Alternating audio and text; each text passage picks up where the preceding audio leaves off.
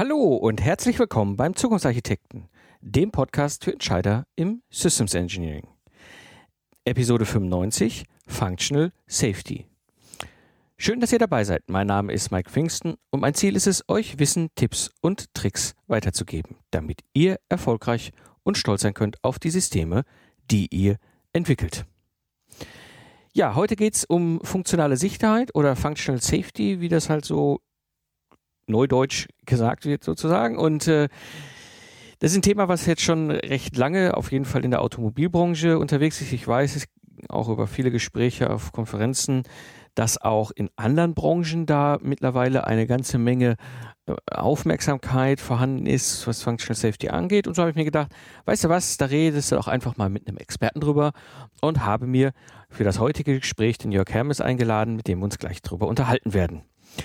Jo, und am Ende der Episode wirst du halt ein bisschen nachvollziehen, wie können, wie halt Functional Safety mit Systems Engineering zusammenhängt. Da haben wir sehr interessant und sehr tief drüber diskutiert und warum eben Functional Safety heute so wichtig ist.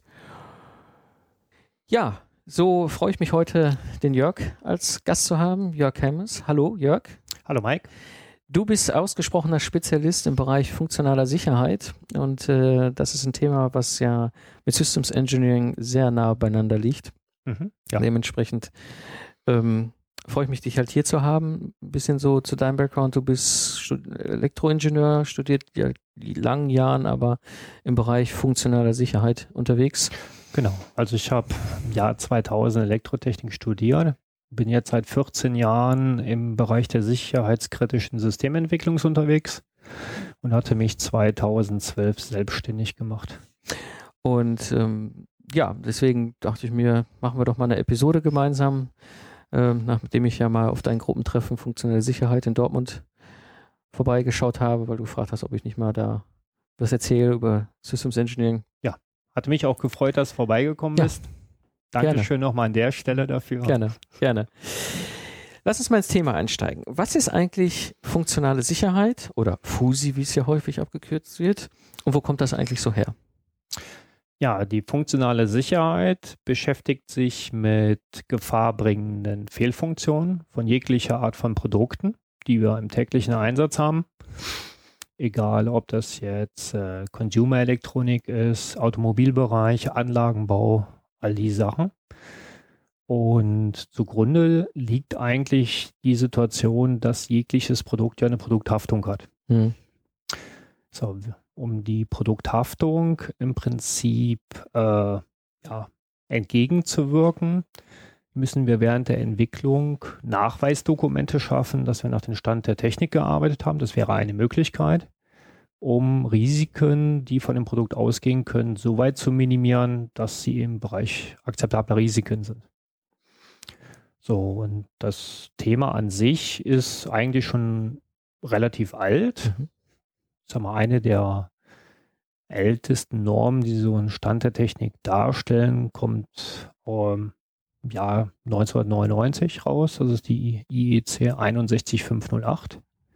Das ist sozusagen die Mutternorm unabhängig von der Branche, die es gibt. Die ist anwendbar gewesen für Automobilbereich wie auch Atomkraftwerke mhm.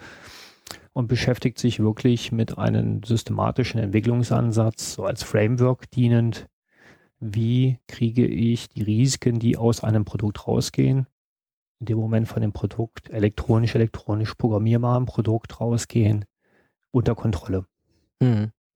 Also sie fokussiert sich jetzt erstmal auf elektronische Produkte, also Teile, Produkte und wahrscheinlich dann auch sehr stark mit Software im Zusammenhang, Embedded Software. Genau, ja. ja. Und da haben jetzt aus dieser Mutternorm die einzelnen Branchen so ihre eigenen Ausprägungen abgeleitet als eigene Norm. Genau, richtig. Hm. So, das in unterschiedlichen Domänen zu unterschiedlichen ja. Zeitpunkten ja. passiert. Okay. Bereich der Flug, Sicherung oder äh, ja, Absicherung von Flugzeugen, Flugzeugleitanlagen relativ früh. Im Bahnwesen gibt es ja wieder eine eigene Norm, eine eigene Richtlinie. Im Bereich der Automobilbranche gibt es eben die ISO 26262, aber auch solche Produkte wie zum Beispiel aus dem Agrarbereich oder Forstbereich haben mittlerweile auch ihre eigenen Normen, mhm. die auf das Thema funktionale Sicherheit eingehen. Ja. Also das erste Mal bin ich äh, mit funktionaler Sicherheit 2011 in Kontakt gekommen. Ähm, damals ging es halt um ein neues Entwicklungsprojekt, was ich als Coach begleitet habe.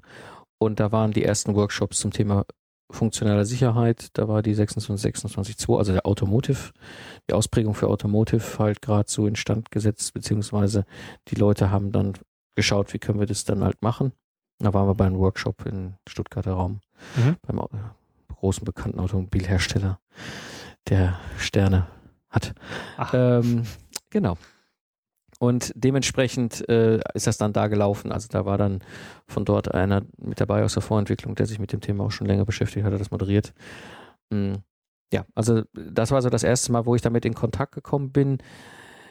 Die Erfahrung, die ich gemacht habe über die letzten zwei Jahre im Grunde, ist aber, ich glaube, vielen war gar nicht bewusst, was da auf sie zukommt, sowohl was das Thema Spezialisierung angeht und Methoden, wie auch wirklich Implementierung im konkreten Projekt.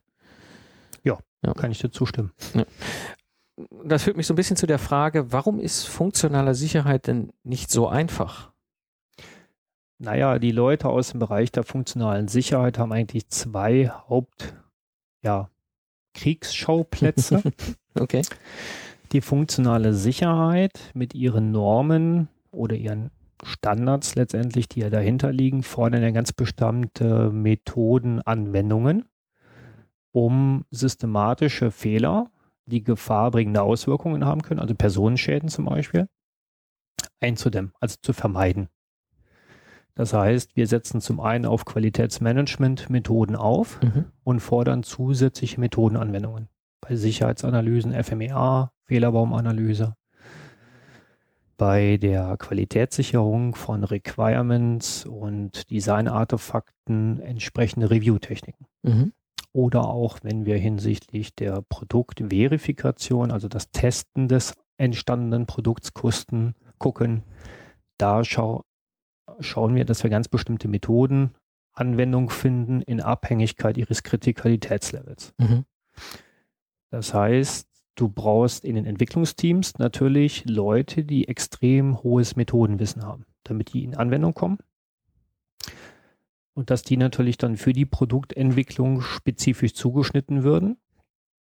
Und auf der anderen Seite ist der zweite Kriegsschauplatz, wie bekomme ich jetzt eigentlich Funktionen in mein System rein, die identifizieren, dass ich eine Fehlfunktion habe, die dazu führen würde, dass jemand verletzt wird. Mhm. So, das heißt also Methoden, Kriegsschauplatz, mhm. und daneben Entwicklung, sprich Fachwissen, Systemverstehen, um die Auswirkungen äh, ja, eines Fehlverhaltens zu identifizieren und mhm. bewerten zu können. Mhm. Brauche ich eine Gegenmaßnahme oder brauche ich keine? Das bedeutet, es geht jetzt aus Sicht äh, der funktionalen Sicherheit primär erstmal darum, Leute in die Lage zu versetzen, diesen ersten Kriegsschauplatz zu beherrschen.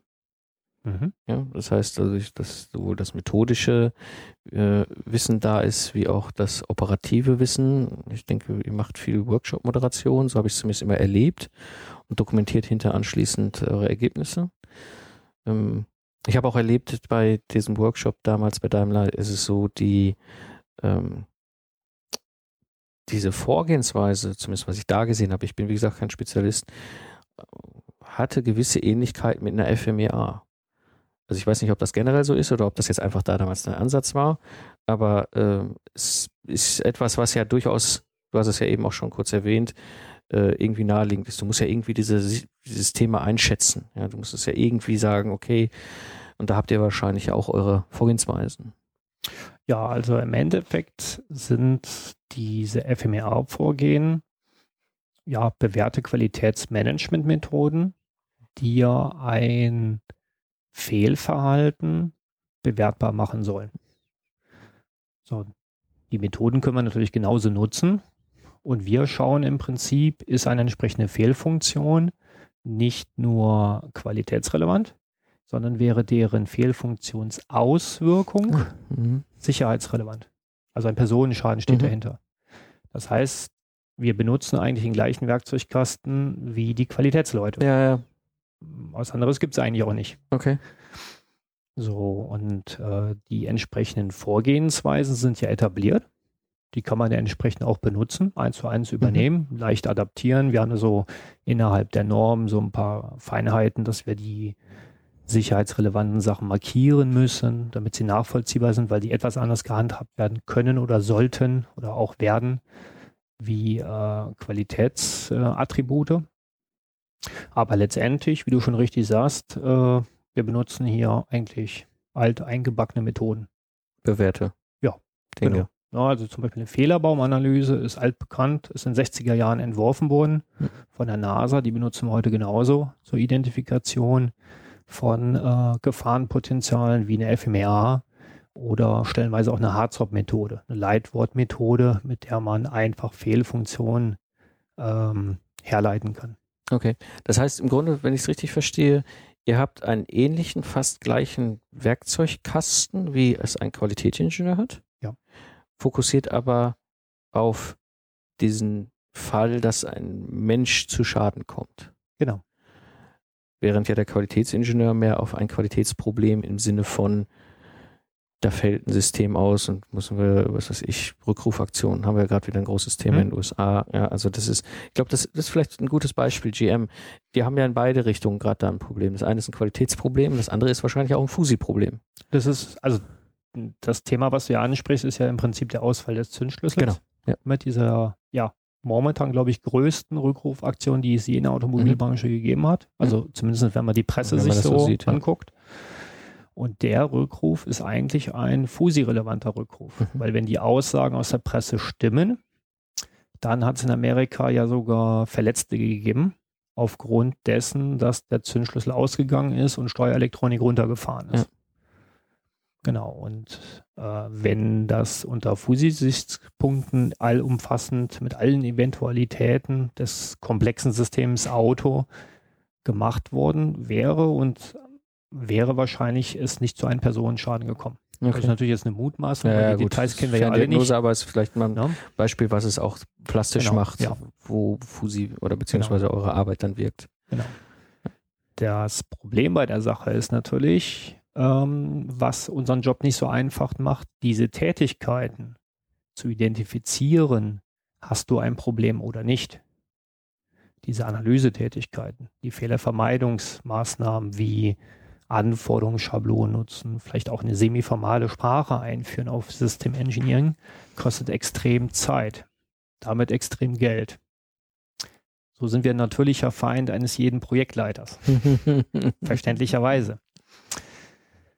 Wenn du jetzt auf der anderen Seite ein potenzielles Rückrufrisiko betrachtest und in der Presse kann man ja Zahlen lesen, was GM jetzt so zahlen muss Mhm. ja, als Strafzahlung, dann könnte man natürlich auch mal überlegen, das ist auch das, was ich meinen Kunden stellenweise rate, macht es vielleicht nicht Sinn, in diese Tätigkeiten zu investieren. Mhm. Weil im Prinzip eigentlich wirklich natürlich nur die Geldbetrachtungen mal sieht, kann sich das schon lohnen. Ja, das ist interessant. Das ist eine ähnliche Diskussion, die ich jetzt im Bereich Systems Engine auch immer wieder habe. Da lagert sich so ein bisschen eher in die Richtung, äh, da gibt es diese Rolle, diese Aufgaben, das kostet erstmal Geld, das ist ja dann ein Spezialist, der dort im Projekt ist, plus natürlich die Ergebnisse, die er sichtbar schafft, also was ja am Ende Requirements, Spezifikationen sind in der Regel und Aufwandschätzung, Releaseplanung, aber vor allem ja Requirements, Spezifikationen.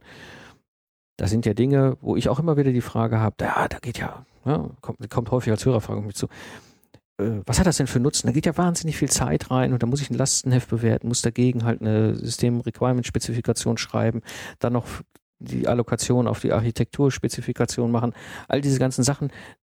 Und ich habe vor Jahren beim Troubleshooting einen schönen Satz äh, gehört aus Spaß von einem Entwicklungsleiter, der zu mir sagt, Herr Pfingsten, Sie produzieren doch nur Papier.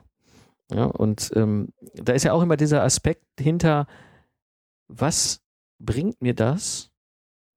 Und eigentlich am Ende nur durch, wie ähnlich wie bei euch, ja, dieses, was könnte der Schaden sein oder beziehungsweise was könnte das Problem sein, kann ich das mit solchen Maßnahmen halt vorher viel stärker einfangen und auch in der Regel deutlich reduzieren. Aber es ist halt diese Messbarkeit, Äh, ähnlich schwierig bei, einem, bei der Implementierung von Software oder Elektronik oder Hardware, da, äh, äh, Mechanik.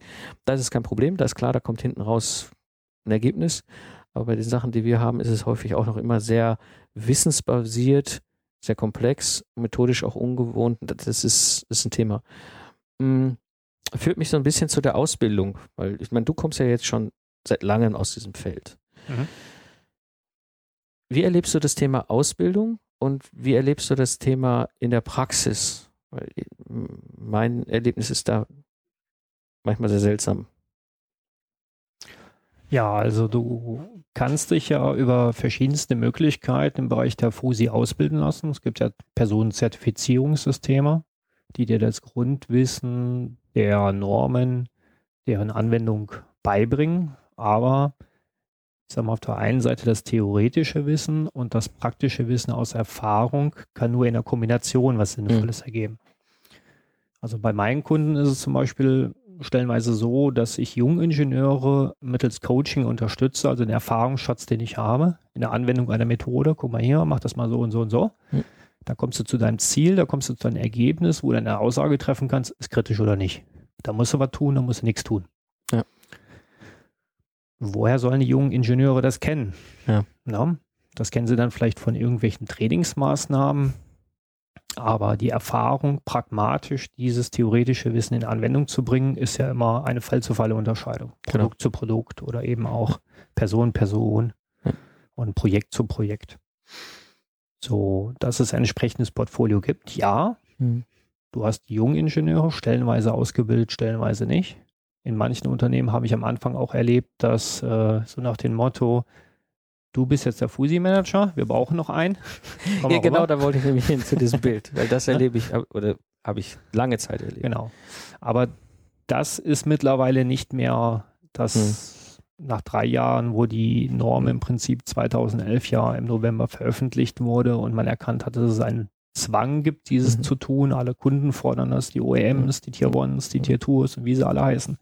Da gibt es eine entsprechende Sensibilisierung, ja, die auch Wirkung gezeigt hat. Aber es ist trotzdem aus meinen Erfahrungen oder nach meinen Erfahrungen, die ich gesammelt habe, extrem schwer für junge Ingenieure dieses Themengebiet zu mhm. bearbeiten. Ja. ja, ist so. Und ähm, das heißt, wichtig ist aus deiner Sicht nicht nur die theoretische Ausbildung dazu, sondern auch das Begleiten.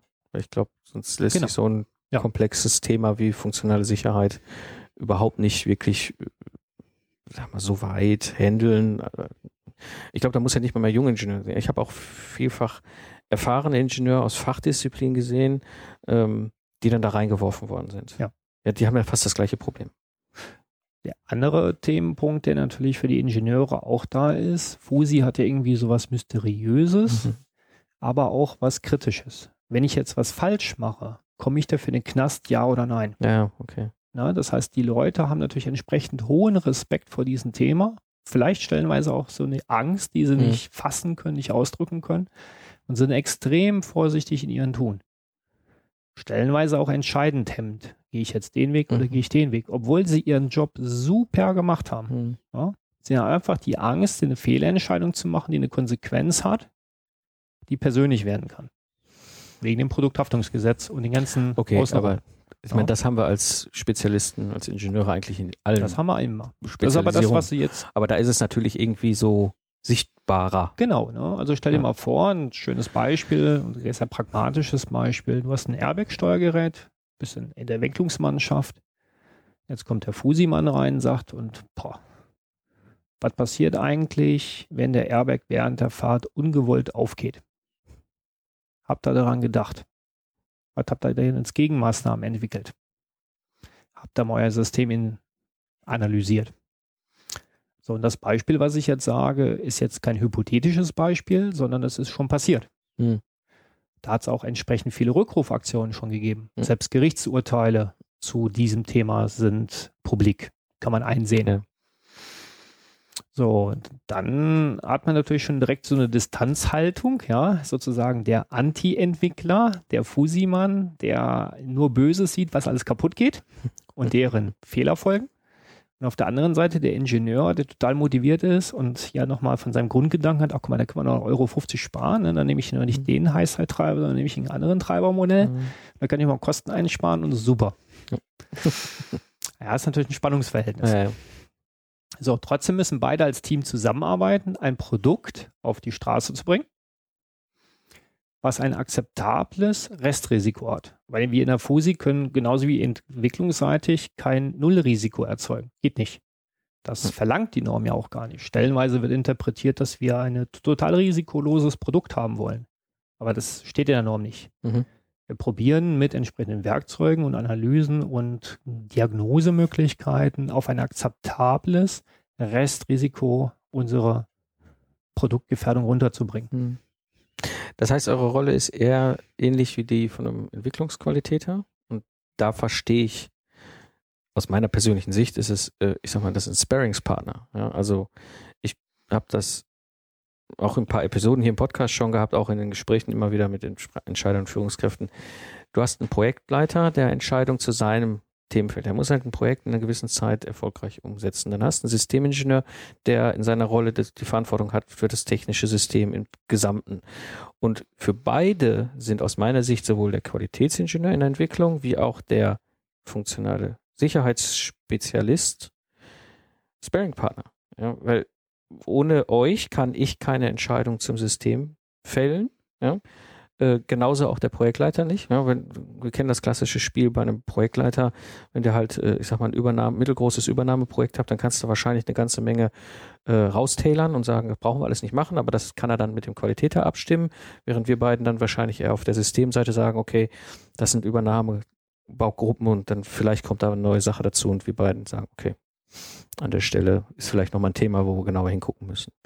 Also es hat dieses Sparings-Partner-Thema. Genau, also im Endeffekt den Punkt, den du ansprichst, ist die unterschiedliche Ausprägung der Rolle FUSI-Manager. Ja. ja. Also die Norm selber gibt keine sachdienlichen Hinweise, wie viele unterschiedliche Rollen es gibt. Mhm. Weil wenn wir uns das ganze Modell von so einer Norm angucken, muss sich jemand um das Thema FUSI, deren Planung, welche Methoden setze ich wann ein, warum setze ich sie ein, eben durchplanen. Und zum Beispiel in der ISO 26262 wird der als ähm, Fusi Manager bezeichnet, oder Safety Manager. Nicht Fusi Manager, mhm. Safety Manager. Du brauchst aber Systemingenieure, die die Fähigkeit haben, entsprechende Anforderungen aufzuschreiben, zu dokumentieren Du brauchst Leute in diesem Kontext, ähm, die zum Beispiel auch Designentscheidungen mittreffen, also in den Lösungsraum gehen. Pass mal auf, hier mache ich eine Plausibilisierung, hier benutze ich zwei Signale anstelle von nur einem Sensorsignal, irgendwie sowas. Und dann nochmal das Ganze in der Domäne Hardware und Software. Und du brauchst Analyseexperten. Das sind ja eigentlich FUSI-Spezialisten. Mhm deren Kontext ist eigentlich, wie du sagtest, der Sparlingspartner mhm. zu den Systemingenieur oder zu einem Softwarearchitekten, Entwickler oder zu einem äh, Hardware-Kollegen. Genau. Ne? Ja.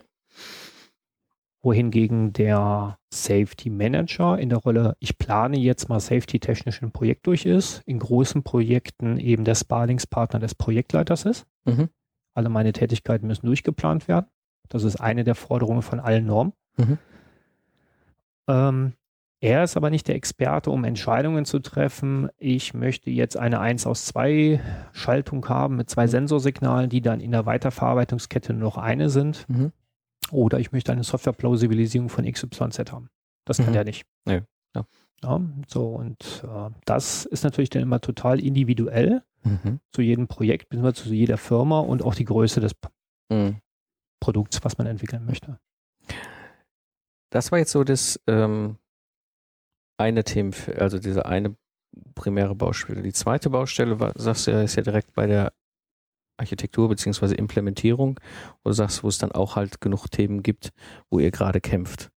Genau. Ähm, was ich da zum Beispiel so erlebe, ist, dass sich viele total schwer tun. Da ist jetzt ein Teil, eine Komponente, irgendwas, eine Teilfunktionalität vielleicht auch, identifiziert worden als sicherheitskritisch. Nicht das gesamte System, sondern nur dieses Teil. Ja, was weiß ich, das ist auf Level C Geräte. Das ganze System ist nicht so dramatisch, aber eben diese eine Funktion. Ähm, damit umzugehen. Also da tun sich alle auch häufig oft noch schwer, Ähm, wie ist da so deine Erfahrung?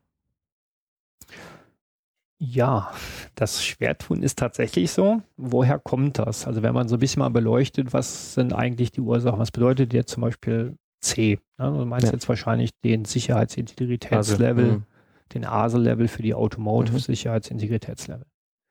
Naja, C bedeutet zum einen, wir müssen ganz bestimmte Methoden anwenden. Und zwar als Gegenmaßnahme für systematische Entwicklungsfehler oder Produktionsfehler oder Betriebsfehler. Hm. Die einzige Möglichkeit, systematischer Fehler während der Entwicklung oder mit, äh, Produktion ähm, entgegenzuwirken, ist Einhaltung von Prozessen und Anwendung von Methoden. Ja. Was genau heißt das denn jetzt für meine tägliche Arbeit? Was soll ich tun? Bei einer entsprechenden Integritätslevel hast du unterschiedliche Maßnahmenstände, die empfohlen werden. Und jetzt kommen wir wieder zu der Rolle Safety Manager. Dessen Aufgabe ist, zusammen mit dem Projektleiter zu sagen, pass mal auf, ich mache jetzt ein intensives Code-Review zur Qualitätssicherung der Software mhm. Mittels einer Methode Inspection. Das bräuchte ich vielleicht bei ASL B oder A, also den niedrigeren, die nicht so sicherheitskritischen mhm. Funktionen nicht tun. Mhm. Aber wie mache ich denn das jetzt? So, im Gutfall hast du eine entsprechende Prozesslandschaft, die das heute schon berücksichtigt. Ja. Dann ist der Punkt adressiert.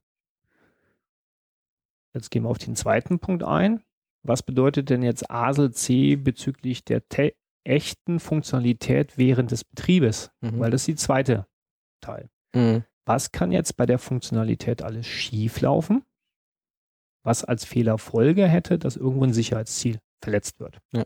Und zwar auf Fahrzeugebene. Ja. Ja, da müsstest du dich dann mit der Thematik auseinandersetzen. Analysiere dein System für systematische Fehler während des Betriebes, zum Beispiel durch elektromagnetische Strahlung hm. oder durch Ausfall von elektronischen Komponenten. Ja. Ein Mikrocontroller steigt komplett aus, irgendein Widerstand geht kaputt, hm. was auch immer. Das heißt, in dem Moment musst du über Analyse identifizieren, wie dein System funktioniert. Mhm. Diese Funktionalität, die du sagtest mit ASL C. Mhm. Musst dann entsprechend einer normativen Vorgabe oder einer speziell abgeleiteten Anforderung, die du über dein Lastenheft reinkriegst, eben sagen, okay, ich bemühe mich jetzt bei der Systementwicklung auf ein akzeptables Restrisiko runterzukommen, indem ich entweder spezielle teurere Hardware kaufe oder eine Softwarefunktionalität habe, die diesen Fehler identifiziert mhm. und dann reportet, ich habe einen Fehler. Sodass eine andere Funktion in der Lage ist, das System in den sicheren Zustand zu bringen. Mhm. Genau. Das heißt wieder inhaltlich technische Anforderungen, aber auch Prozessierungsanforderungen. Also wir kommen ja. wieder auf den gleichen Punkt wie vorhin ja, genau. kurz zurück. Okay. Ja, das ist natürlich dann immer gestaffelt, was man dann mhm. machen muss. Aber in diesem Problemkreis bewegt sich dann im Prinzip der Entwickler oder die Entwickler für diese Funktionalität ASL C. Ja. Und das ist natürlich schwierig für ihn. Ja. Äh, bringt mich dann zu einem ganz konkreten Punkt. Und zwar ein Thema, was ich ja als Systemingenieur oder Systemarchitekt immer wieder habe, ist das ganze Thema Hidden Links. Ja, das heißt, wir haben egal wie gut wir arbeiten, immer das Risiko, dass es eine Verknüpfung zwischen Teilsystemen oder auch Schnittstellensystemen, also Funktionalitäten äh, gibt, die uns nicht bewusst sind. Wir erleben das häufig, wenn es darum um Fehlersuche geht. Ja, äh, wenn dann die Spezialisten da drei, vier Tage über ein Auto hängen und man sich langsam fragt, so, äh, Fehler ist immer noch nicht eingekreist. Also es ist wirklich diese, was ich jetzt in der letzten Episode auch sagte, dieses, ähm, das Symptom fällt so weit auseinander zum Fehler, dass es echt schwierig wird. Ähm, darum, und das wäre dann das, was ich gerade verstanden habe von dir, ist es dann die Aufgabe mit bei uns als Systemarchitekten wirklich eine, ich sag mal, einen Kreis zu bauen, der sagt, ich fange das im Zweifel noch ab, das System, ein übergeordnetes System geht in Notlauf, hilft, hilft dann eben ähm, äh, den, den, den Notlauf bereitzustellen, bereitzuhalten. Genau. Mhm. Wie ist das denn jetzt für Unternehmen? Also wie müssen sich Unternehmen da konkret jetzt aufstellen, wenn sie das Thema Fusi vor der Brust haben oder gerade, ich sag mal so mittendrin in diesem Prozess und diesem ganzen Thema stecken? Ja, also nehmen wir mal einen äh, Fahrzeughersteller, Schnittstelle zu einem ja, Sublieferanten Level 1, also Tier 1. Man hat in der ISO die Spezialität der Automobilbranche verteilt zu entwickeln. Also OEM, mhm. Tier 1, Tier 2 und wie sie alle heißen. Du bist jetzt konkret auf der 26, genau, ja. für Automobil. Ja, genau. Ja. Da ist man auf die Thematik ja dieser Domäne Automobilentwicklung ja. extrem eingegangen. Und auf der einen Seite habe ich erstmal äh, Anforderungen für die verteilte Entwicklung. Mhm. Das sind eher so organisatorische Punkte. Ein Automobilhersteller möchte von seinem Zulieferer natürlich die Nachweiskette haben, dass er entsprechend entwickelt hat. Das organisiert man dann über entsprechende Dokumente. Aber man hat natürlich auch eine technische Schnittstelle mhm. innerhalb des Systems. Das heißt, der Entwicklungsumfang ist eben auf sein Produkt eingegrenzt. Wenn es richtig gut läuft, gibt es entsprechenden Austausch über Anforderungen technischer Natur, funktionaler Natur, gegen die man arbeiten kann, gegen die man auch testen kann. Mhm. Und ähm, mittels einer entsprechenden gegenseitigen Überprüfung, also ein OEM würde sich im Prinzip auch im Detail angucken, was ein Zulieferer entwickelt hat, könnte man hier wieder eine Fehlervermeidung für systematische Fehler auf diesen Interface-Schichten mhm. äh, ja, aufbauen, aufsetzen. Mhm. Das setzt natürlich voraus, dass auf beiden Vertragspartnerseiten das Bewusstsein für die Norm da ist und auch, wie interagiere ich eigentlich mit dem entsprechenden Vertragspartner. Ich denke mal, das ist beim System Engineering genau das gleiche ja, Thema. Ne? Absolut, ja. Ja, du jetzt für als Troubleshooter für eine spezielle Firma probierst ja das System in einen größeren Kontext zu integrieren, mhm. wie du schon gesagt hast und in etlichen Episoden ja auch geschrieben hast, an Schnittstellen knalls. Ja, ja macht es bei Fusi auch. Sehr schön. Ja? So, das heißt, du brauchst einen entsprechenden Counterpart auf der anderen ja. Seite. Du brauchst den technischer Natur und gegebenenfalls auch organisatorischer Natur. Daraus ergeben sich natürlich auch entsprechende, ich sag mal, Abhängigkeiten. Abhängigkeiten, wann liefere ich wem welche Arbeitsprodukte, mhm. ja, die dann wieder organisiert werden müssen, wieder der Safety. Manager und auf der anderen Linie die technischen Zusammenspiele. Mhm. Ne? Ich brauche folgendes Datenpaket so und so abgesichert, könnt ihr das bei euren anderen Zulieferern ja. äh, einfordern, dass wir hier die, die Daten in der entsprechenden Sicherheit rausschicken können. So, das führt natürlich wiederum dazu, dass die Unternehmen entsprechende Zeiträume einplanen müssen, zeitlich wie auch budgettechnisch, ja. dass diese Abstimmungen getroffen werden können. Wenn ich mir mal so eine organisatorische Abstimmungsrunde angucke, nur für den organisatorischen Part, mhm. da kann man locker eine Woche in, ins Land gehen. Also bei einem Kundenprojekt, wo ich das mit begleiten mhm. durfte, mhm. da ging es relativ schnell, da waren dann drei Tage oder sowas, mhm. die wir dann ausgehandelt haben, welche Dokumente bekommt er, welche darf er einsehen, wie wollen mhm. wir das organisatorisch machen. Das kann aber auch mal schlecht laufen, in mhm. Abhängigkeit, wer auf welcher Seite des Vertragspartners oder des Vertragsstücks sitzt. Ne? da bist du noch gar nicht bei der Technik angekommen. Ja, ja, klar. Ja, das ist auch eine Frage, die auch bei mir im Systems Engineering immer wieder auftaucht. Wie, ähm, wie lässt sich denn ähm, ermitteln, was ist gut genug, also gerade was Budget angeht. Und da äh, habe ich so ein, so ein grobes, wie gesagt, grobes Schema, was, wo ich immer drauf gucke, ist das Verhältnis im Entwicklungsbudget, Requirements Engineering zur Implementierung zu Test. Mhm. Ja, wo ich immer sage, wenn es in irgendeiner Form sich in irgendeiner Art so oder so ähnlich ab, also 25% RE, RM, also Requirements Engineering, Requirements Management, 25% Implementierung, also Software codieren, Elektronik äh, entwerfen, Konstruktion und so weiter und dann 50% für die Absicherung, also Test über alle Ebenen bis ganz oben rauf wieder. Mm. Dann habe ich in etwa ein Verhältnis, wo ich aus der Erfahrung heraus sagen kann, das ist ein Projekt, was wahrscheinlich relativ stressfrei laufen wird. Jetzt kommt ja Fusi, also das, was du jetzt beschrieben hast, mit dazu. Gibt es da schon Erkenntnisse bist du quasi ein Teil des Aufwands, der bei mir als Systemingenieur für meine Systeme relevanten Anforderungen und Architektur, also in meinen 25 Prozent Anführungsstrichen, ne? also da sind ja auch die Requirements Engineering für Software auch noch mit dabei, aber ich gucke jetzt mal erstmal nur auf System. Erhöhst, veränderst du dieses Verhältnis oder erhöhst du den ganzen Kuchen? Also wenn ich retrospektive einfach Ja, mal gucke, mal bei den. Projekten, Ja. wo ich bin, würde ich sagen, erhöhst du den Kuchen. Okay. Ja, das Verhältnis passt ungefähr. Wenn Mhm. wir jetzt im Prinzip sagen, dass du ja die Entwicklungsthemen in Kuchenstücke teilen wolltest, da passt es.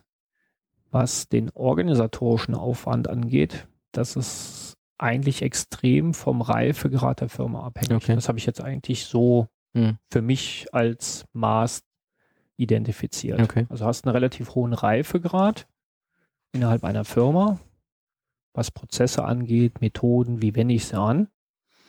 Dann musst du natürlich auch auf der Managementseite weniger Zeit investieren, dass die Sachen gemacht werden. Oder Klar. Trainings organisieren, du brauchst noch einen Coach, ne? Ja. ich meine, irgendwie sowas. Ne? Ja. Und entwicklungstechnisch, klar, dadurch, dass wir diese Analysen machen müssen, die vielleicht in der Intensität sonst nicht gemacht worden wären, Mhm. da vergrößerst du natürlich den Kuchen. Weil du machst die Analysen ja auf jeden Level, ne? Ja. auf Systemlevel, Ja. auf Software, auf Hardware. Du gehst in die Produktion rein, guckst dir das da an. Das sind ja überall Analysen, die du machst, um die systematischen Fehler oder auch zufällige Hardwarefehler identifizieren zu können, um Gegenmaßnahmen zu bringen.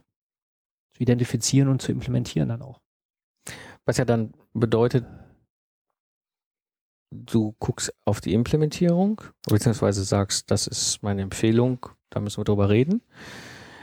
Aber was ich auch verstanden habe, ist, dass du auch ein Stück weit Einfluss nimmst ja auch auf die absichernden Maßnahmen. Reviews hast du schon erwähnt. Ja.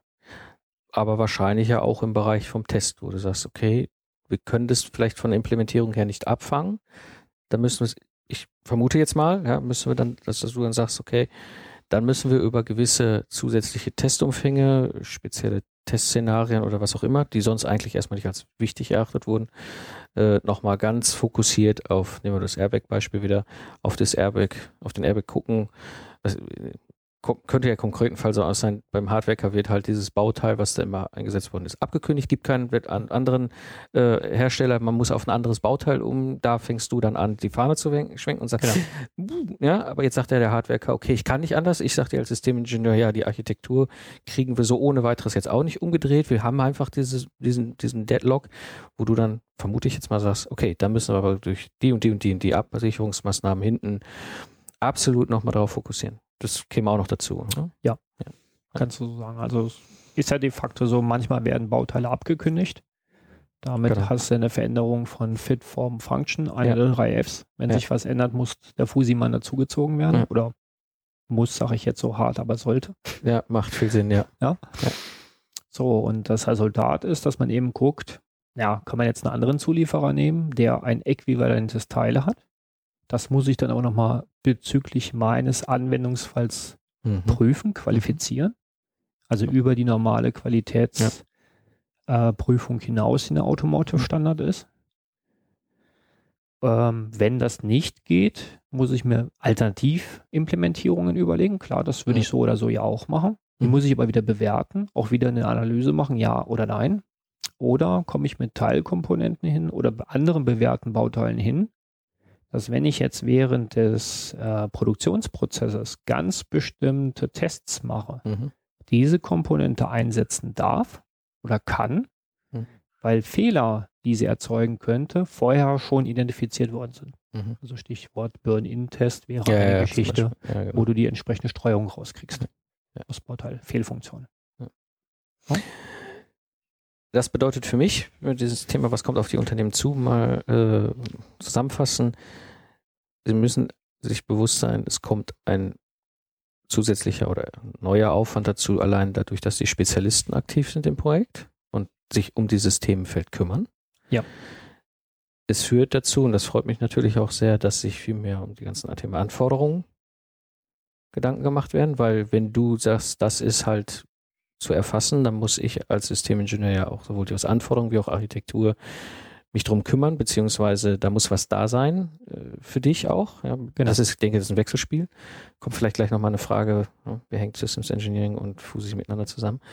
Ähm, aber eben auch, und das freut mich auch, das ist halt damit auch den Unternehmen bewusster sein muss, dass sie sich ums Thema Testen kümmern. Ja.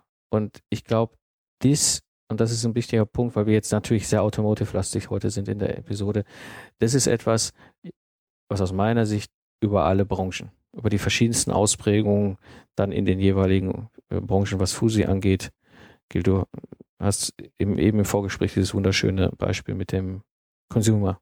Genau, richtig.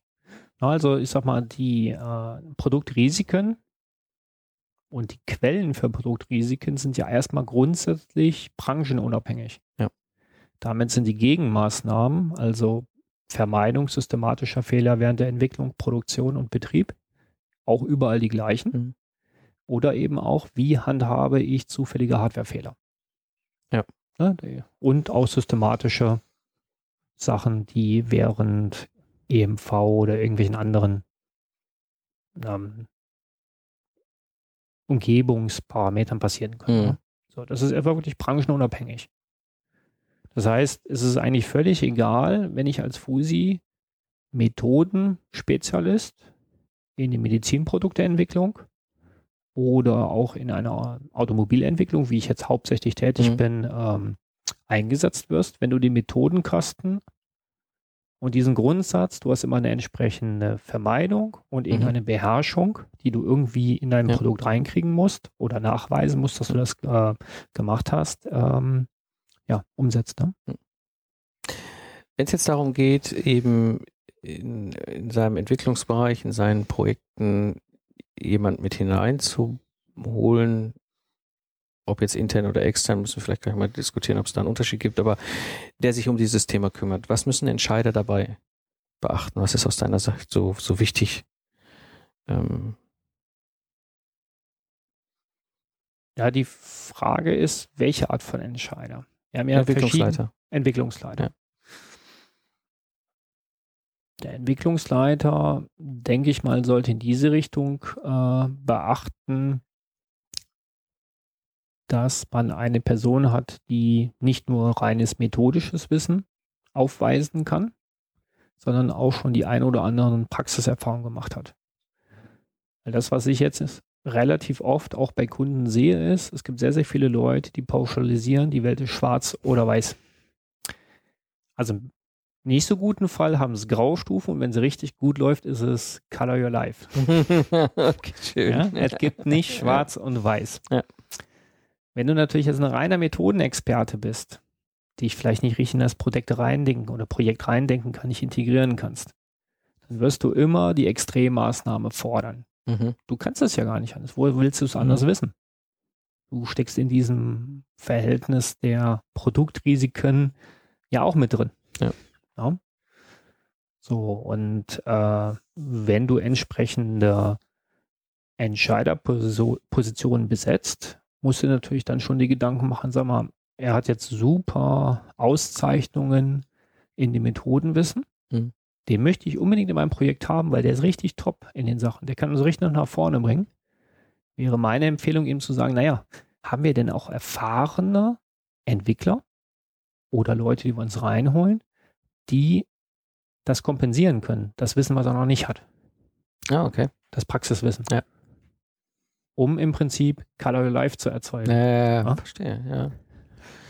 Okay, das heißt, deine Empfehlung an der Stelle gerade für die Entscheider auf der Ebene ist wirklich zu sagen, okay, wenn diese Situation in, potenziell vorhanden ist, äh, um irgend so eine Schwarz-Weiß Ergebnisse zu vermeiden, ganz bewusst erfahrene Kollegen mit hinzuholen, Lead-Entwickler, äh, wie auch immer, der dann eben gemeinsam mit dem Methodenspezialisten, der extrem gut ist in seinem methodischen, als Fusi-Mensch eben halt gemeinsam an den Ergebnissen zu arbeiten, genau. um diese bunte Sicht der Welt genau. zu erzeugen. Ja. Also wenn jetzt jemanden hast, der grundsätzlich ja. in allem das Schlimmste sieht, also so ein Worst-Case-Denker, ich meine, das ist ja unser Job. Ja.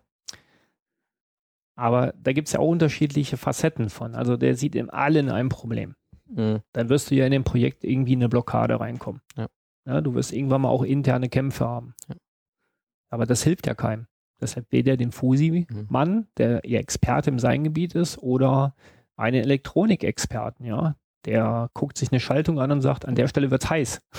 ja, unter den Randbedingungen. Ich meine, wir haben ja wirklich extrem gute Leute draus. Ja. ja? Das darf man nicht verlieren. Also nicht vergessen. Mhm. Aus, aus dem Fokus verlieren, ja. Aber die muss man irgendwie ja zusammenbringen, auch als Team. Mhm. So, und da hilft es stellenweise eben auch Leuten an die Hand zu gehen oder erfahrene Kollegen hinzubringen, die nicht abgeneigt der Thema funktionale Sicherheit sind, aber den jungen Leuten auch erklären können, pass mal auf, so und so und so würde es auch gehen. Das hilft unserem Projekt. Was hältst du von der Idee? Ja. Also so, so proaktiv, ja, ja. Also wirklich in die Zukunft gucken, ja. nicht Blockade. Mhm. Hey, Mauschnitt gebe ich nicht frei. Mhm. Ne? ja. Ich meine, du kennst als Troubleshooter ja genau. Ja, ja, ich habe auch dann irgendwann mehr Diskussionen gehabt mit Genau. Wo sie als häufig war, also der Zeit, wo ich noch aktiver Troubleshooter war, war das Thema ja auch noch oft sehr frisch. Äh, die Leute haben sich noch gar nicht da so intensiv in der Praxis und ich habe oft genug erlebt, ähm, ja, dann wurden keine Entscheidungen gefällt. Dann wurde das Thema so irgendwie, ähm, also der, ich kriegte keine Antworten von den Fusi-Kollegen. Ja, wo ich so, hm. ja, ich meine, ist ja, es ist so wie es ist. Es ist halt die Realität. Ja, wenn du mir sagst, okay, der Teil ist jetzt nicht so gut, ja, dann ist es so. Ja, dann habe ich aber eine klare Entscheidung, der Teil ist nicht gut, ja, dann kann ich dran. Ähm, das war halt, ich weiß nicht, inwieweit das jetzt, äh, ich glaube, das hat sich wahrscheinlich ein Stück weit mit der Erfahrung auch gegeben, aber ja. äh, das ist halt so ein Thema, gerade wenn es das erste Mal ist und gerade wenn es nicht Automotive, ich glaube, in Automotive sind wir da schon relativ weit. Ja. Ähm, gerade so für die Hörer, die so außerhalb der Automotive-Branche unterwegs sind, als Entscheider wäre das ein Thema, was wir auf jeden Fall direkt berücksichtigen können aus unserer Erfahrung heraus. Genau. Ja, kommen wir noch zu dem einen Punkt, den ich sehr faszinierend finde, ist natürlich, wie hängt Systems Engineering mit funktionaler Sicherheit zusammen? Ja, wo gibt es Schnittstellen? Wo gibt es Reibungspunkte? Ähm, was ist da so deine Sicht? Also, ich bin ja begeisterter Podcast-Hörer von dir, weil Dankeschön. das Thema System Engineering eigentlich mir schon relativ lange unter den Nägeln brennt. Woher kommt das Ganze? Wenn ich jetzt zum Beispiel als Externer in ein entsprechendes äh, Projekt mit integriert werde, als Mitwirkender im Bereich der funktionalen Sicherheit, gehe ich ja sozusagen top-down also von außen Blackbox betrachtet, das Produkt rein und gucke mir an, was macht das denn so? Hm. Was bietet mein Produkt anderen Produkten oder einem Nutzer an Funktionen eigentlich an? Weil ich will ja wissen, was davon ist kritisch oder nicht. Dann stoße ich als erstes auf System Engineering. Mhm. Normalerweise. Ja. Oder wenn man sich die Literatur anguckt oder auch eine Norm anguckt, völlig egal welche von den FUSI-Normen, da gibt es immer eine Systemlayer. Ja.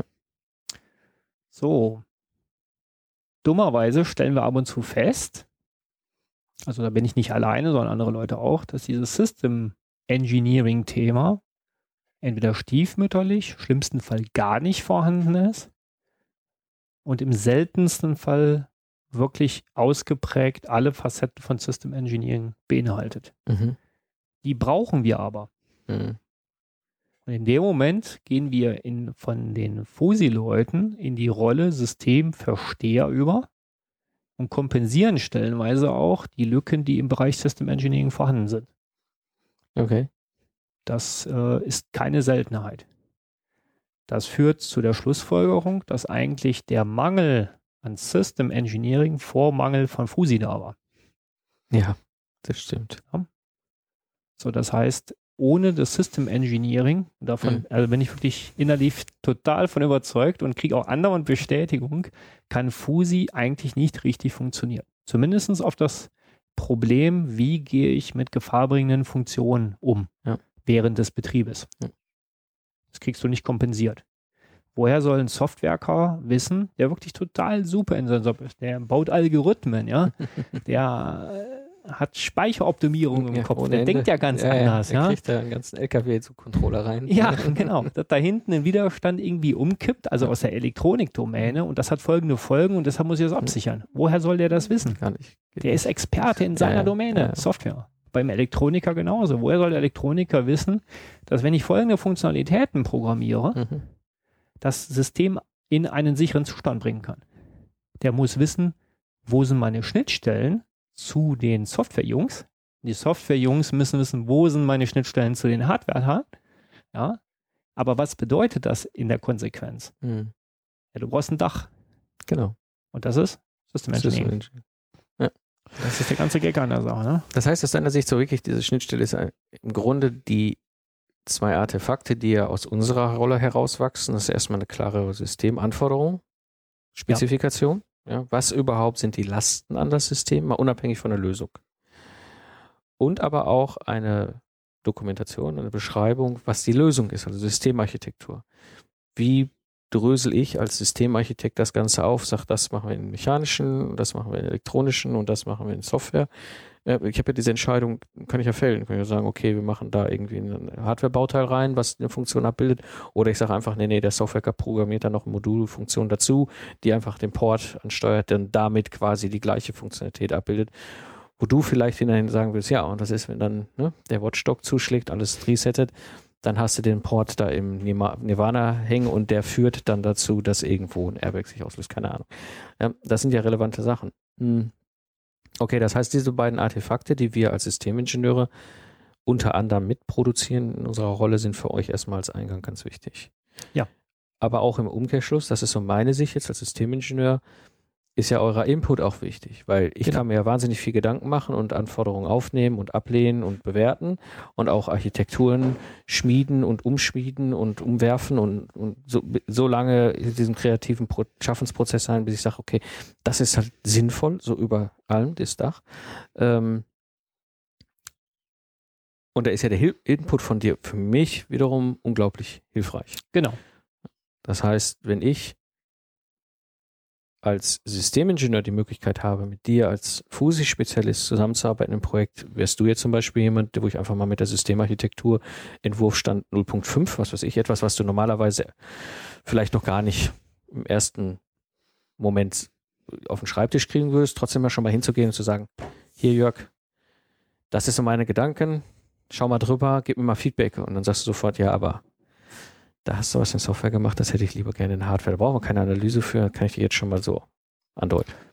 Genau. Also das ist eigentlich der beste Fall, den du wirklich haben Mhm. kannst, dass du in frühen Entwicklungsständen, und die müssen ja nicht ausgereift sein, Ja. weil ich bin ein Stakeholder, der einerseits sich anguckt, welche Überlegungen, die du gemacht hast, aus deinen Anforderungen Mhm. raus, bewerte diese, diese können folgende Fehlerfolgen haben, davon sind die und die und die gefahrbringend.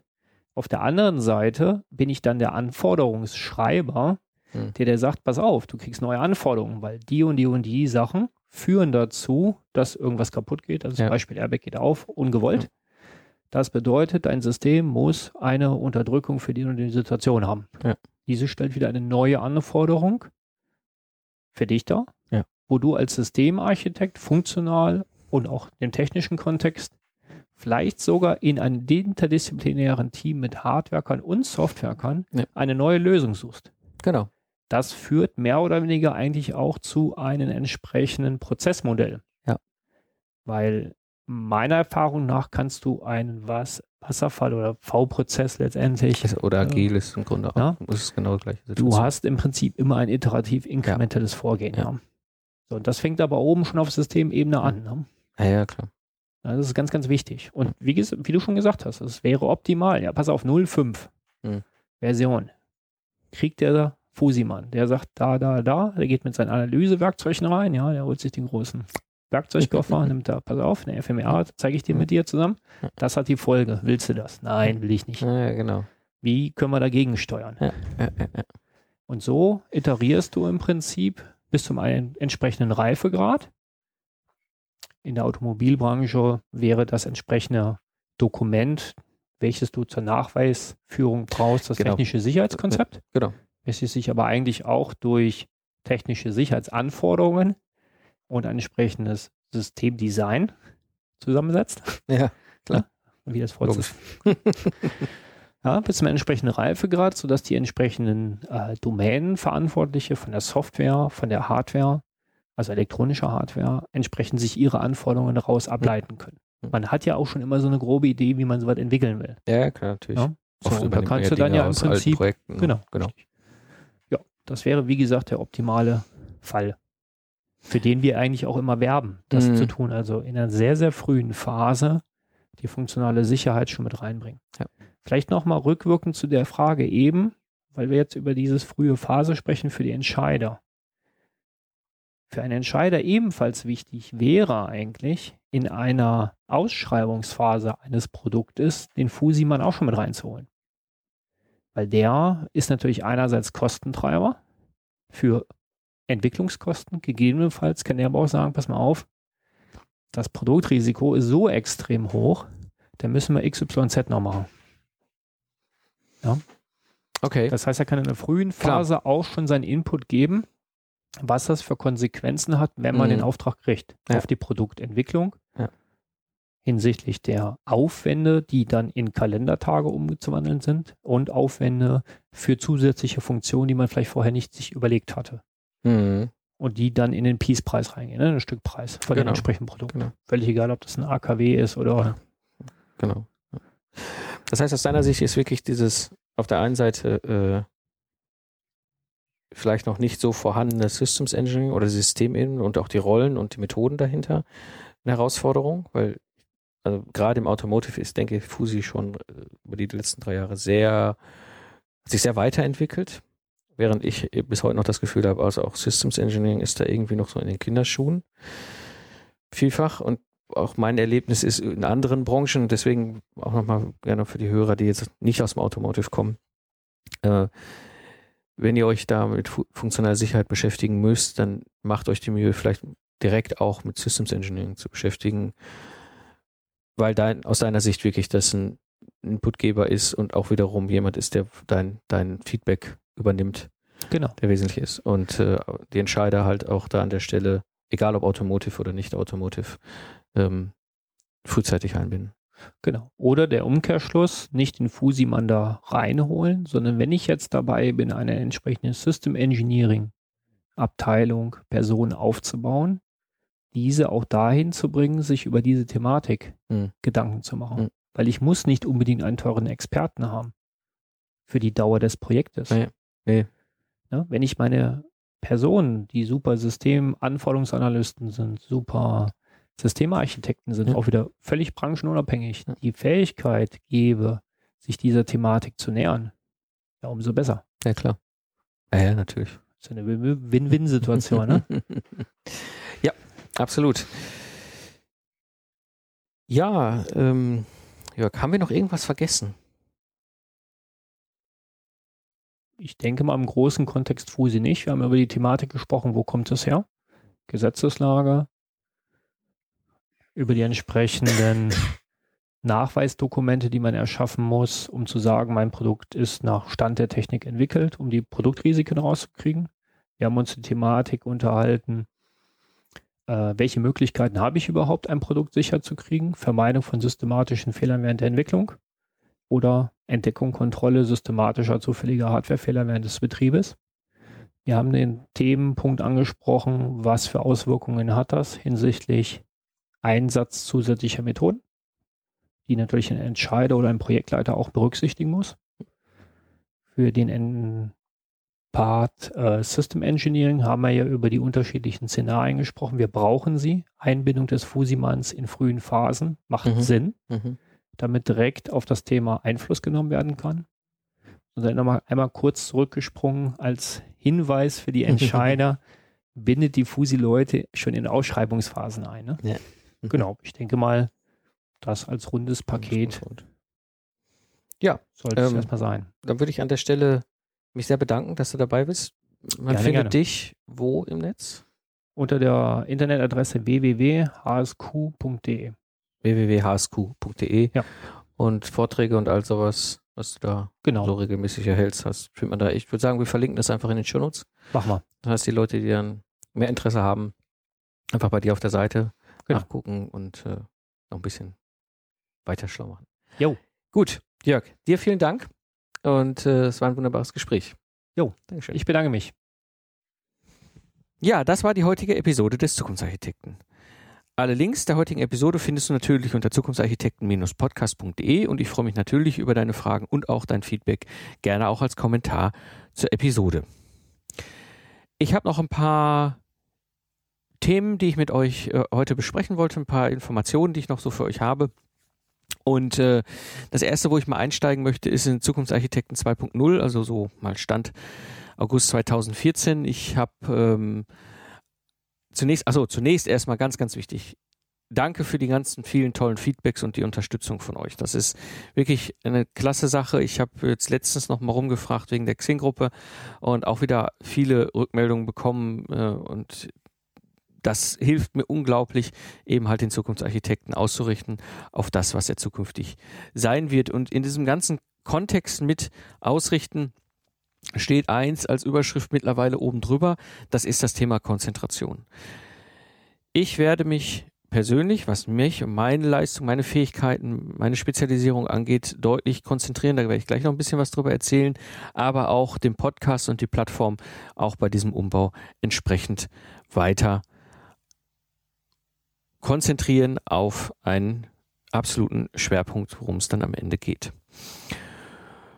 Ja, und äh, im Grunde fasse ich mal zusammen. Das erste ist erstmal, was bei mir persönlich passiert. Ich werde mich definitiv deutlich zurückziehen. Das heißt, ich werde zukünftig nur noch für Projekte remote arbeiten. Ich hatte das ja schon, schon, schon vor einiger Zeit angedeutet. Das ist Zukunftsarchitekten Episode 44, wo ich über das ganze Thema Remote arbeiten gesprochen habe. Ich habe mittlerweile unglaublich viele Projekte, wo ich nur noch remote arbeite. Und zwar, und das ist ein Teil dieser Konzentration, die Erstellung von Lastenhefte. Mir hat das immer sehr viel Spaß gemacht, die Erstellung von Lastenhefte, also Workshops durchführen, die Unterlagen mitnehmen, das Ganze eben entsprechende Werkzeuge gießen, ob es jetzt bei mir ins Polarion ist oder eben bei Kunden in Stores über die Remote-Zugriffe und dann anschließend das gemeinsam durchgehen und dementsprechend da die Sachen umsetzen. Eine Sache, die mir, wie gesagt, unglaublich viel Spaß macht, aber nur remote, also nicht äh, vor Ort, außer eben halt die, der, der Footprint-Workshop und natürlich der Freigabe-Review-Workshop am Ende der Zeit. Die Sachen schon natürlich, aber der Rest läuft komplett übers Web. Wir haben die Möglichkeiten. Warum sollen wir sie nicht nutzen?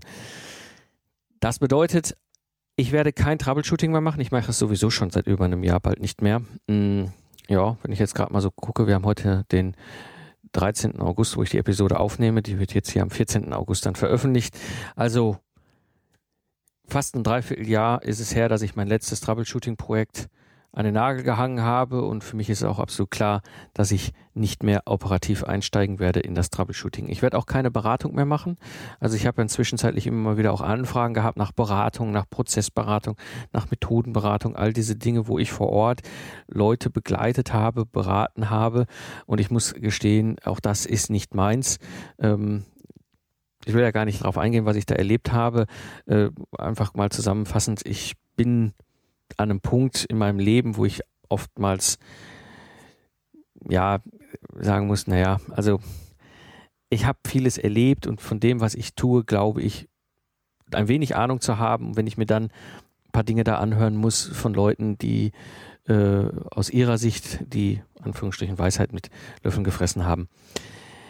Nö, das ist mir zu anstrengend das ist auch wieder vor Ort. Also deswegen, Beratung wird es auch nicht geben, genauso wenig wie Troubleshooting zukünftig. Und ich werde auch kein Training machen. Also das hatte ich ja auch schon in einigen Episoden vorher angesprochen. Ich habe immer wieder Anfragen nach Trainings, also dass ich Trainings durchführe, Trainings halte oder auch Trainings organisiere. Und auch da ist der Entschluss gefallen, es wird zukünftig keinerlei persönliche Trainings geben von mir, also weder als Trainer, der was organisiert, noch als Trainer, den du buchen kannst. Die drei Sachen gibt es nicht mehr als Leistung. Kein Troubleshooting mehr, keine Beratung mehr, kein Training mehr. Ähm, das ganze Thema ist gestrichen. Warum? Mein Ziel ist weniger zu reisen. Ich bin jetzt, Stand heute, August 2014, seit 14 Jahren in diesem Beruf, in allen möglichen Phasen, wie gesagt, als Angestellter, als Freiberufler, ihr wisst das, äh, als operativer Troubleshooter jahrelang in der Welt unterwegs gewesen. Ich bin so viel unterwegs gewesen, beruflich unterwegs gewesen, so viel Reisen, irgendwelche Hotels übernachtet und weiter und nächstes Hotel und noch weiter und also das ganze Thema Reisen, mir macht Reisen wahnsinnig Spaß, aber zukünftig nur noch privat. Ich will einfach weniger reisen, äh, weil ich mehr Zeit haben will für mich und mehr Zeit haben will für die Kinder. Und dementsprechend ziehe ich eben aufgrund dieses ganzen Umbaus vom Zukunftsarchitekten 2.0 und die Feedbacks eben halt einen ganz klaren Strich darunter und sage, ich konzentriere mich auf eine Dienstleistung, die ich noch operativ für Kunden anbiete. Also wenn du da Bedarf hast, Lastenhefterstellung, das tue ich gerne, das macht mir wahnsinnig viel Spaß. Alles andere ist keine Leistung mehr, die ich anbiete. Nichtsdestotrotz weiß ich, dass immer wieder auf Hörer auf mich zukommen und fragen, ja, kannst du nicht äh, Troubleshooting oder kannst du nicht Beratung, kannst du nicht Trainings? Ich hatte auch das ja schon in der Episode 92 angesprochen. Mein Ziel ist es, ein Netzwerk von Freiberuflern um den Podcast herum zu scheren, den ihr darüber ansprechen könnt. Das heißt, wenn du jetzt sagst, ich brauche einen Troubleshooter oder ich brauche mal einen, einen Spezialist, der Beratung im Bereich Systems Engineering oder ich brauche einen Trainer für ein Thema im Systems Engineering. Kein Problem, dieses Netzwerk existiert schon. Ich habe da durch die Episode 92 auch schon einige Gespräche geführt. Ich habe dann die Möglichkeit, euch Leute weiter zu empfehlen. Ja, also kommt trotzdem immer noch weiterhin auf mich zu, wenn ihr da Bedarf habt. Alles, was nicht Lastenhefterstellung ist für dein Projekt, werde ich allerdings dann entsprechend Leute aus diesem Netzwerk heraussuchen und dir weiterempfehlen. Und dann könnt ihr daraus machen, was für euch das Wertvollste ist. Das soweit zu mir. Das bedeutet natürlich auch einige Konsequenzen in schon laufenden Dingen, die ich mache. Ich habe ja dieses Mentoring für Jungingenieure angestoßen, schon vor, vor einem Dreivierteljahr, vor einem halben Jahr eigentlich. Naja, doch Dreivierteljahr. Das werde ich schließen. Ähm, dieses Mentoring wird es so nicht mehr geben. Ich habe viele Anfragen gehabt. Ähm, ich habe zurzeit einen Mentee, äh, der da mit bei ist, der bleibt, den werde ich weiter begleiten. Dem, äh, das macht wahnsinnig viel Spaß. Also das Mentoring macht mir schon immer sehr viel Spaß, aber ich werde keine neuen Mentees mehr annehmen. Ähm, dementsprechend auch diese Leistung, dieses Ganze wird es nicht mehr geben. Was ich machen werde, ist eben ich werde mein ganzes Ingenieurwissen und meine Erfahrung digitalisieren, weil ich habe etwas ganz anderes vor mit dem Zukunftsarchitekten 2.0 und der Plattform. Und zwar möchte ich mein Wissen, meine Erfahrung für euch konservieren, unabhängig von Zeit und Ort. Das heißt, zu vielen Fragen, die ich hier im Podcast bekommen habe, die ich per Mail bekommen habe, werde ich zukünftig digitale Produkte ins Netz stellen. Das können Lernvideos sein, das können E-Books sein, das können Templates sein und so weiter und so weiter, die ihr dann über das Netz beziehen könnt. Und zwar unabhängig von Zeit und Ort. So habt ihr die Möglichkeit, auf mein Wissen zuzugreifen, auf meine Erfahrung zuzugreifen, äh, auf meine Sicht zuzugreifen. Und vor allem, das ist das, was mich an der ganzen Thematik auch sehr fasziniert, ich kann das Ganze skalieren, weil das ist auch so ein Thema mit der Beratung, was mich an diesem ganzen Thema Beratung auch mittlerweile fuchst. Wenn einer von euch mich bucht als Berater, dann kann ich die anderen neun, die da draußen stehen und mich fragen und bitten, nicht bedienen. Mit der Digitalisierung und diesen digitalen Produkten, die ich da ins Netz stellen werde für euch, kann ich das sehr wohl und zwar alle. Ja, das heißt, da habt ihr die Möglichkeit, auf meine Erfahrung, auf mein Wissen zuzugreifen. Und das macht mir wahnsinnig viel Spaß. Ich bin da ähm, ganz fleißig momentan entsprechend was aufzubauen, also die Lernvideos produzieren und so weiter. Und auch was das ganze Thema Speaking angeht, habe ich mir da eine Grenze eingezogen. Und zwar werde ich maximal fünf Speaking-Gigs pro Jahr machen, egal ob paid oder free. Also ich werde sehr, sehr selektiv nur noch schauen, wo will ich hingehen? Was sind Konferenzen, wo ich selber als Speaker Lust zu habe, hinzugehen und auch gerne eine, einen, einen Vortrag einreiche? Und natürlich die wie jedes Jahr laufenden Speaking Gigs, wo ich als Speaker gebucht werde. In Summe maximal fünf, häufiger nicht mehr. Das soweit zum Zukunftsarchitekten 2.0. Wie gesagt, das Ganze ist jetzt momentan schwer am Rollen.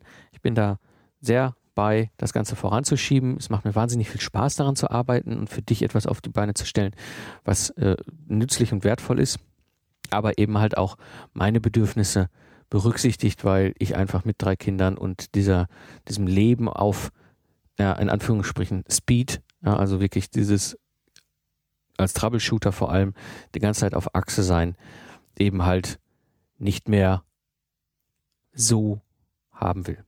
Das hat Spaß gemacht zu der Zeit, aber es ist jetzt eine andere Zeit. Ja, und dann gibt es auch noch was Neues, ein neues Projekt, eine, eine zweite Geschichte, die ich lange, lange, lange vor mir hergeschoben habe. Ähm, eigentlich aus Zeitgründen. Und das ist der Lifestyle Entrepreneur. Der Lifestyle Entrepreneur ist eine eigene Plattform, ein eigener Podcast. Und ich werde schon lange eben von anderen Freiberuflern, Entrepreneuren angesprochen, sag mal da, das mit dem Podcasten und eben, was machst du da eigentlich? Ist das schwierig? Bringt das überhaupt was? All diese Sachen. Und ich sagte immer, ja klar, das, es ist ein Business-Podcast hier, der Zukunftsarchitekt ist ein Business-Podcast, der hat sich deutlich dazu entwickelt, ganz gar, gar keine Frage. Gestartet aus dem aus Neugier eben ist er für mich heute eine Vollautomatisierung meines Marketings und meines Vertriebs.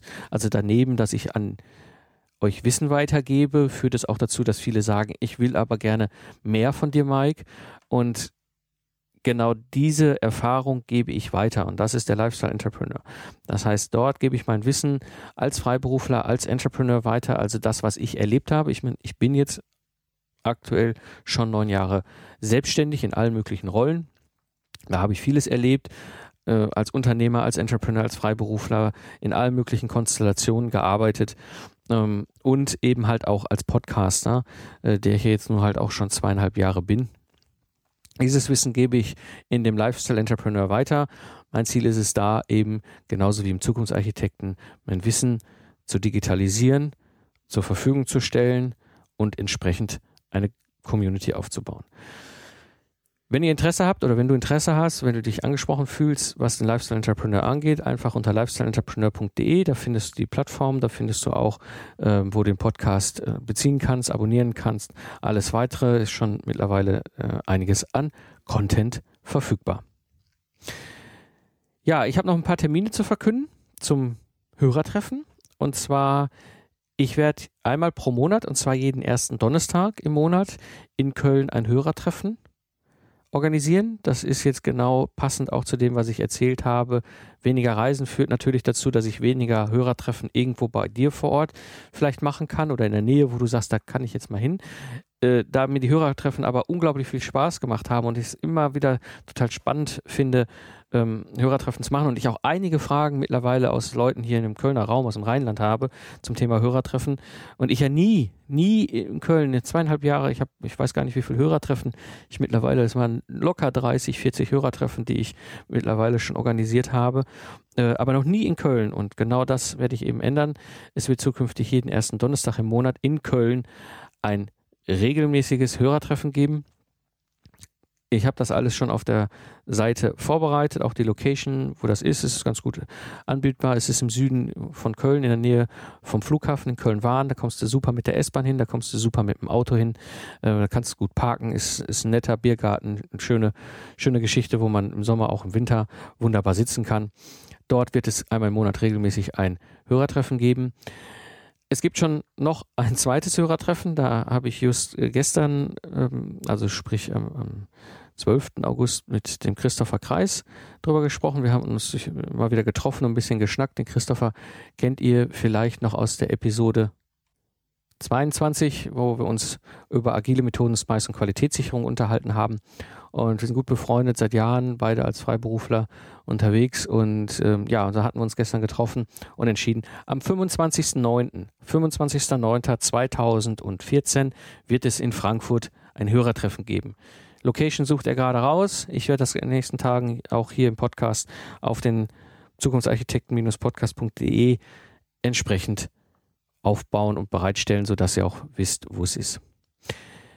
Und natürlich kann ich nur aufrufen, meldet euch an bei dem absolut legendären Systems Engineering Barcamp, den Systems Camp in Köln am 30. August 2014.